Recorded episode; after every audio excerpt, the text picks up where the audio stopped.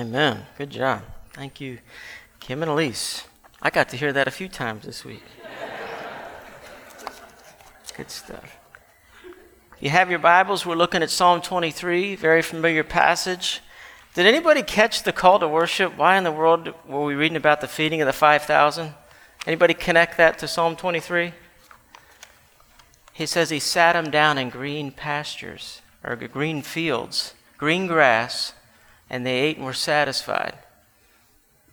As Jesus says he had compassion because they were sheep without a shepherd. So he comes as the good shepherd and feeds the sheep, who are us, and tells them to sit down on the green grass. And they eat and are satisfied, and they got 12 baskets of leftovers. I had never made the connection of thinking of Psalm 23 from Mark 6, but I think there's a connection.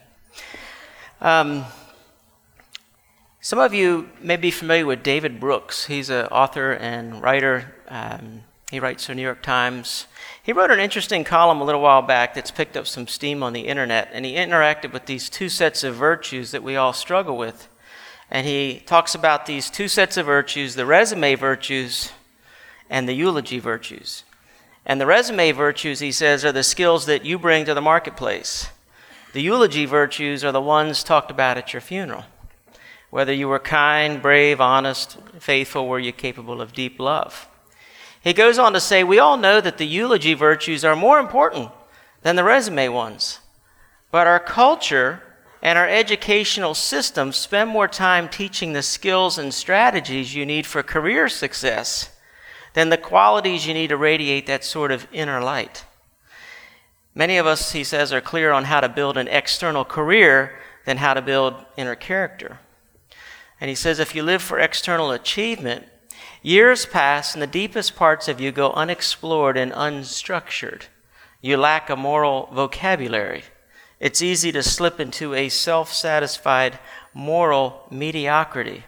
You grade yourself on a forgiving curve. Now keep in mind, this is New York Times, okay? This is not a pastor speaking.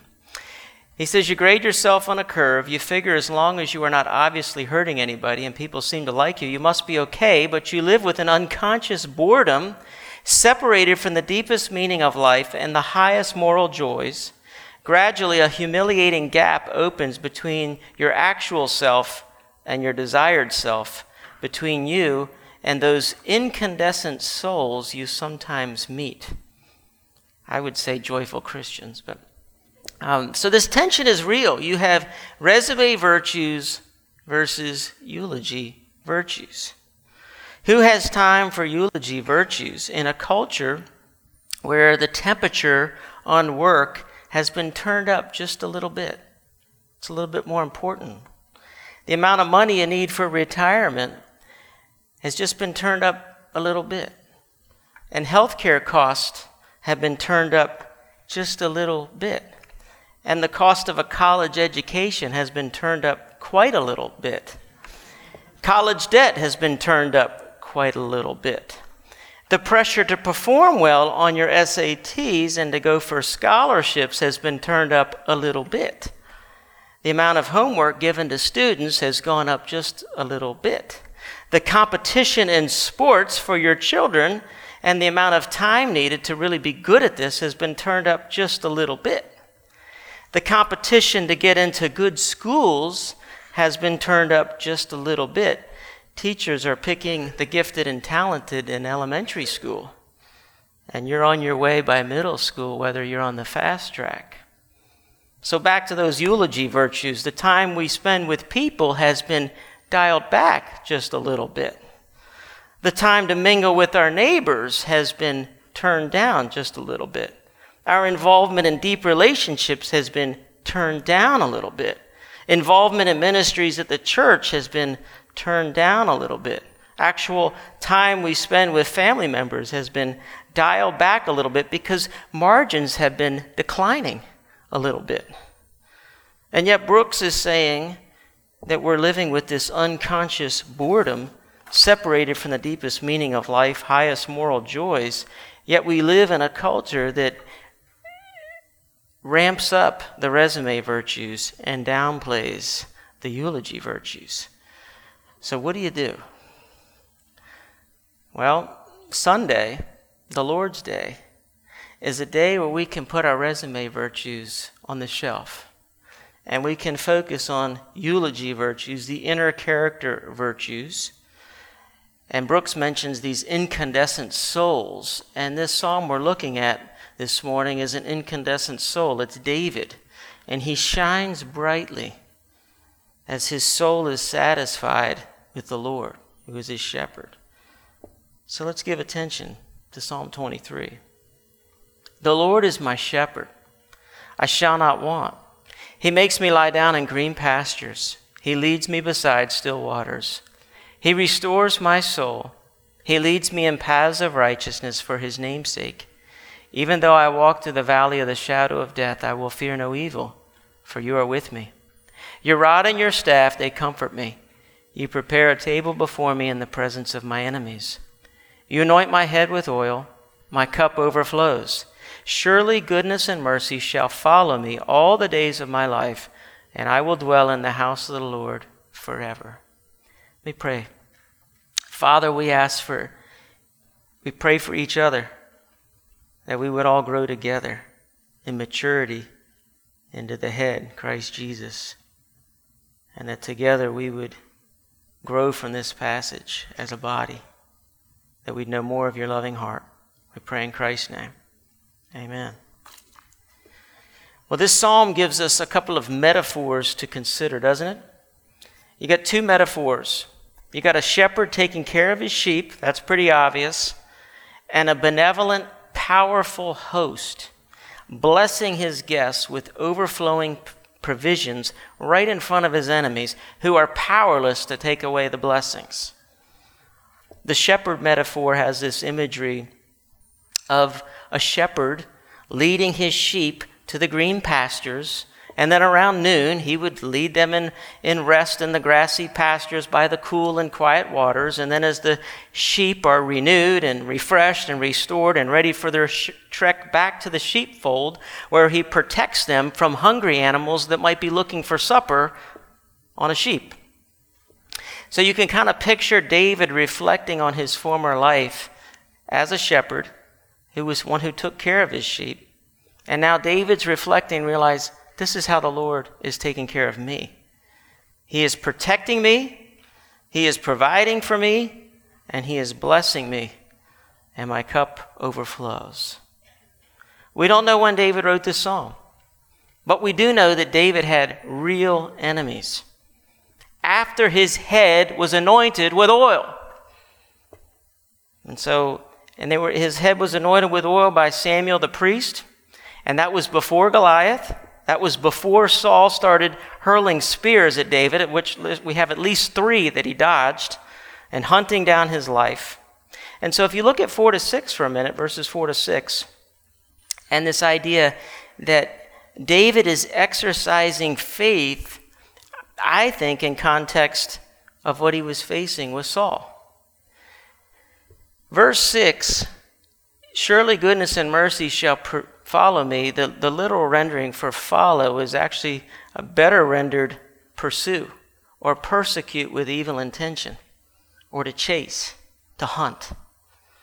And so David turns that around because he's being hunted, he's being chased. He's on the move and he's looking at Abigail's sheep, if you remember, because he was living in the wilderness, fleeing from Saul, who was tracking him down to snarf out his life. And so David turns this around, though, and says, wait a minute. God is blessing me. God is hunting me down. God is chasing me. God is pursuing me, but not to bring, take away my life, but to bless me. And so I think he has that in the back of his mind. And if you look back at verse 5, obviously the anointing my head with oil is this idea of blessing and honoring and exalting somebody. Well, David had been exalted by God through the hand of Samuel, the, the priest, to anoint him as king. And yet it's going to be years from the time that he's anointed king till he actually takes the throne. And there's some big things that have to happen. And he's not to touch the Lord's anointed. He's got to wait for God to deliver him. Even when Saul comes into the cave to do his business, and everybody says, It's the Lord's will. It has come. Here he is. He's in the position of vulnerability. Take him out. And what does David do? He won't do it. He's going to wait on the Lord, even though his head has been anointed. He waits. Yet, he's somebody who's Verse 4 He's walking through this shadow of death. Many times he narrowly escaped the hand of Saul. And so, what I want us to see this morning, let me give you an outline for the psalm, for each verse. And they all kind of have a little ring to them, so they all end with T I O N.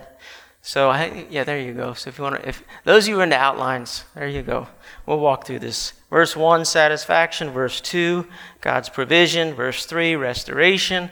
Verse 4, protection. Verse 5, exaltation. Verse 6, expectation. So let's jump in. Satisfactions, verse 1. The Lord is my shepherd, the child wrote. I have all I want. He misunderstood what the teacher said and wrote it down wrong, but he understood actually on a deeper level, didn't he? The Lord is my shepherd, I have all I want. Do you have all you want? Unless the Lord is your shepherd, you shall want. The prodigal son, if you remember, began to what? Be in want because the pig's food was really not all that good. The Bible says the way of the transgressor is hard. And if you're trying to live something out to the center of your life, then it, the rest is going to break down. And when we're, at, we're not right with God, then we're not going to be right with self. We're not going to be right with others in relationships. And everything begins to, the, the center doesn't hold, and things begin to break down. Our hearts are restless until they find their rest in Thee. Who said that? The great black theologian and former sex addict, St. Augustine.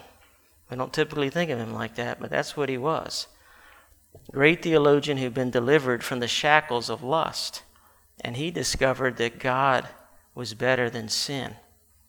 Is the Lord your shepherd this morning? You have to own up to be sheep. We have to acknowledge that we're sheep. Think about this. If the Lord is your shepherd, well, that means I'm sheep. And sheep, by very nature, are dumb, defenseless, and easily devoured. Now, if Robin Levenstein's here this morning, she loves sheep. And she may not like that I call them dumb, defenseless, and easily devoured. But nobody names their sports team the sheep, okay? they just don't, okay? I mean, they don't put a sign on their helmets and say, We're the sheep. Come on, we'll take you on. I've never seen one. It seems to me that God made animals with certain built in protections that you don't mess with them. You don't mess with a porcupine because you'll get bink and you don't mess with a skunk, or you're going to get skunked. Or you're fast, like a deer, or a rabbit, or a squirrel. But God made sheep to be these unbelievably dependent creatures who have to have a shepherd to take care of them, otherwise, they're just completely vulnerable and defenseless. Could it be that God did this so that we would have a metaphor to describe how dependent we are upon God? God is often called a shepherd in the Bible, not just the New Testament, the Old Testament. Psalm 80, verse 1 Give ear, O shepherd of Israel. This is how we should pray. You who lead Joseph like a flock, you who dwell between the cherubim, shine forth. There's a prayer for Sunday morning. Shine, Lord. You're the shepherd. Shepherd us and shine forth. Isaiah 40, verse 11 He will feed his flock like a shepherd. He will gather the lambs with his arm, carry them in his bosom, and gently lead those who are with young. Do you hear that, Neva? He will gently lead those who are with young. In the New Testament, Jesus is called the Good Shepherd in John 10. He's called the Chief Shepherd in 1 Peter 5, and he's called the Great Shepherd in Hebrews 13. Are you his sheep? There's good news and there's bad news of being sheep, isn't there? The bad news is all we like sheep have gone astray. Each has turned to his own way. That's the bad news. We're runners. The good news, the Lord laid on him, Jesus, the iniquity, sin of us all. Jesus said, My sheep hear my voice, and I know them, and they follow me. And I give them eternal life, and they will never perish, and no one can snatch them out of my hand. Who's your shepherd this morning? The answer is what you're following. What are you following? It's a humble admission to admit and to walk as sheep because we are weak and vulnerable and defenseless and unable to take care of ourselves without a shepherd. But once the shepherd finds us, it's a beautiful thing.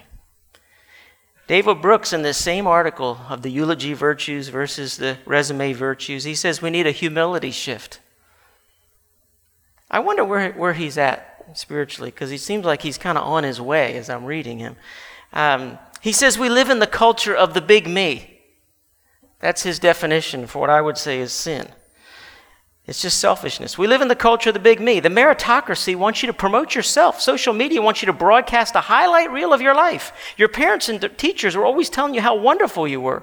But all the people I've deeply admired are profoundly honest about their own weaknesses.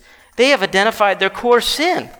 Whether it is selfishness, the desperate need for approval, cowardice, cowardice, heart, heart-heartedness, or whatever, they have traced that core sin that leads to the behavior that makes them feel ashamed.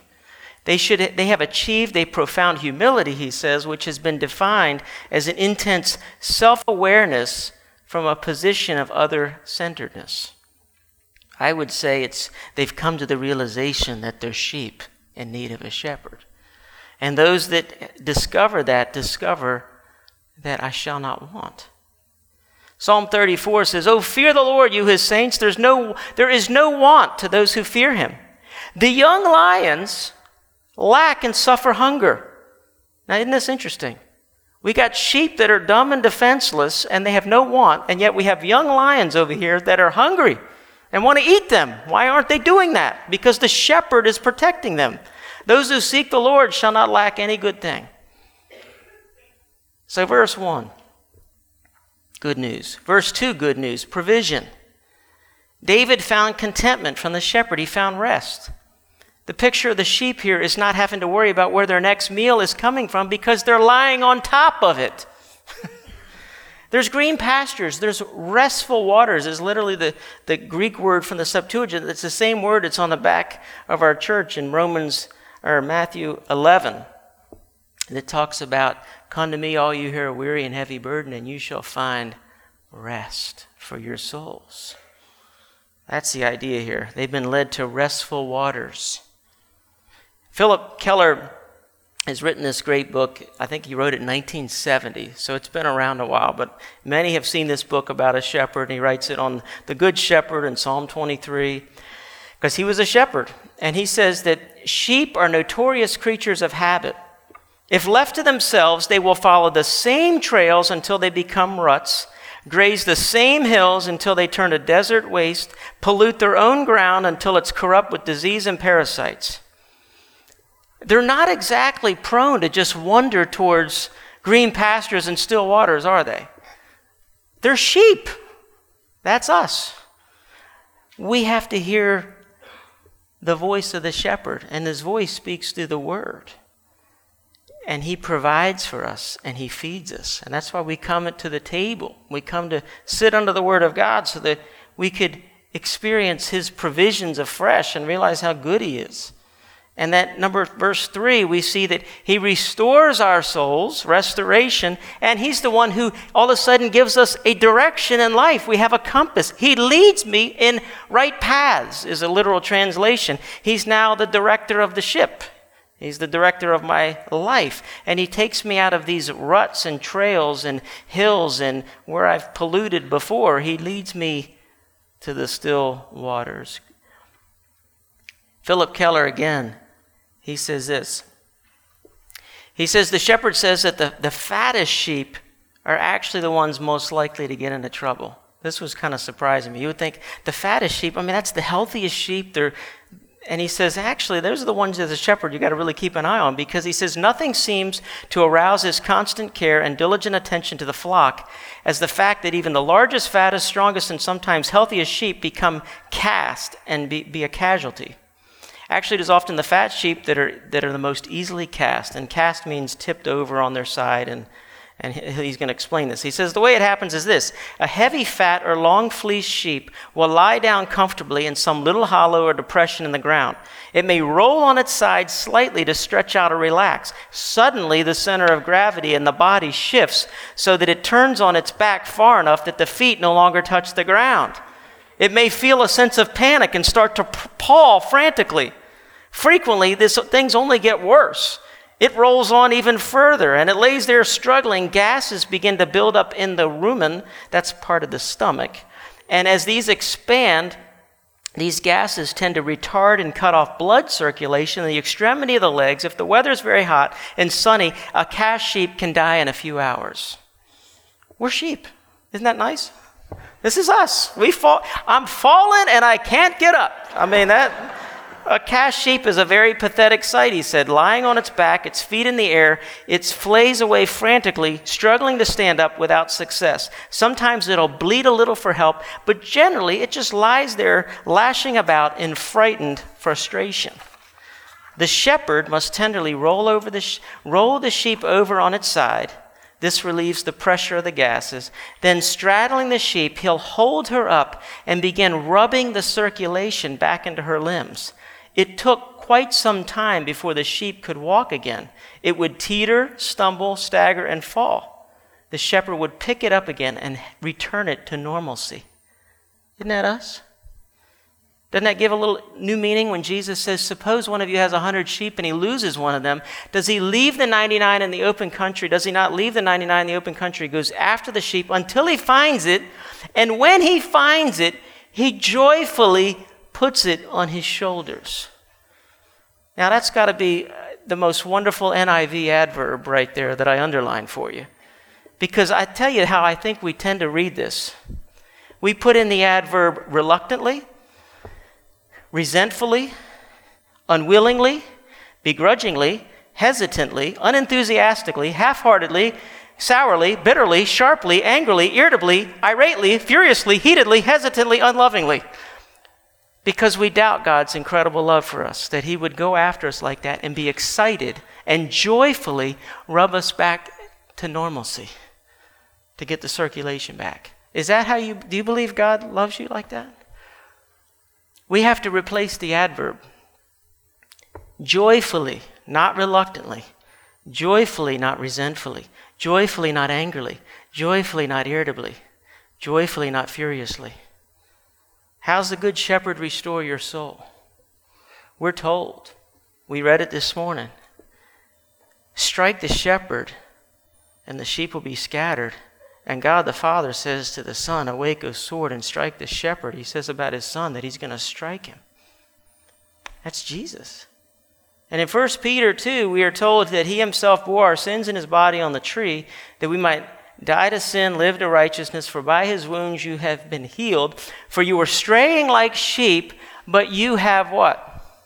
Return. Now that's underlined because that's the same Greek word in the Septuagint as restored. And the truer translation of restored is actually return. He returns us back to himself.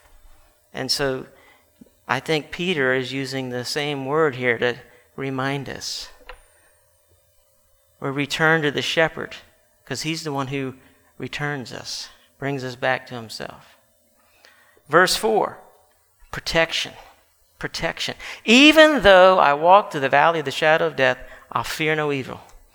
For right in the middle of the psalm, what do you get? If you got Psalm 23 in front of you, what do you have right now? Middle of the psalm. You're with me. Robert Godfrey, in his book on the Psalms, he says this is the, the crux that everything hangs on in the whole psalm. So let's try this. He says, after every statement, you need to say, For you're with me. So let's try it. I'm going to say the first part, and you guys say, For you are with me. The Lord is my shepherd. Very good. I shall not want. He makes me lie down in green pastures. He leads me beside still waters. He restores my soul. He leads me in the paths of righteousness for his name'sake. Even though I walk through the valley of the shadow of death, I will fear no evil. Your rod and your staff, they comfort me. You prepare a table before me in the presence of my enemies. You anoint my head with oil, my cup overflows. Surely goodness and mercy shall follow me all the days of my life, and I shall dwell in the house of the Lord. Is that not good news? He's with us. And when He's with us, that changes everything. Recently, I went flying with my, my brother. My brother is a pilot. My dad was a mechanic who worked on planes, but he also was a used to he had his private pilot license. But me, like I need a GPS to find like the Bierke's house, you know, like it's true. I mean, or Pat Young's house. You know, I would need to I've been there several times, but I have no sense of direction. So I knew that pilot wasn't going to be a good career path for me because we would get in the air sometimes as a kid, and every once in a while I would hear them talking up front saying, Can you see the airport? I'm not seeing it. I'm thinking as a kid, like, Are you kidding me? Like, this is the worst thing in the world. Like, you can't see the runway? Anyway, so recently I went flying with my brother, and we had this little experience where every time I've gone flying with him, we've always done VFR flying which is visual flight rules. Everything's great because I can see the ground, I can see in front of me, I can see all around. Life is good. But the weather was kind of getting bad. And so we were, we were at Gaithersburg Airport, and before we left, he called up and he filed for IFR flight plan because he wanted to be at 5,000 feet going over the bay. And the reason he wants to be at 5,000 feet crossing the bay is because, as he told me, the water is cold this time of year. And if we're at 2,000 feet, at VFR and we lose power, we, we're not going to make it to the other side. But at 5,000, we're good to go and we won't be swimming. So that was oh, nice to know. But so we file for, for IFR flight plan, 5,000 feet. We take off, and I start having this flashback of 20, it's like 25 years ago. My brother got his first commercial job flying freight for Mid Atlantic Freight in Harlingen, Texas. I flew down there. I, I'm sure this probably today you wouldn't be allowed to do this, but I flew with my brother on his commercial flight in the passenger seat of a Cessna Caravan, which is just the biggest Cessna single engine plane with a propeller prop. And we took off at night after we delivered the cargo, and it was pouring down rain, and it's nighttime, and it's you can see nothing. And I just started having this feeling of like, shutting down. I said, Bob, w- what happens if the propeller stops? You know, you can't see anything. He just said it wouldn't be pretty. well, I was having that feeling again as we were heading now towards the clouds. And if you've ever done this in a big plane, it's not a big deal because it's it's nice and big, but in a little plane, I mean, the wings are is, shorter than this row right here. I mean, it's a little Cherokee 180 and it's smaller than my car. And I'm seeing the clouds, and I just said, Bob, I don't know how I'm going to do with this.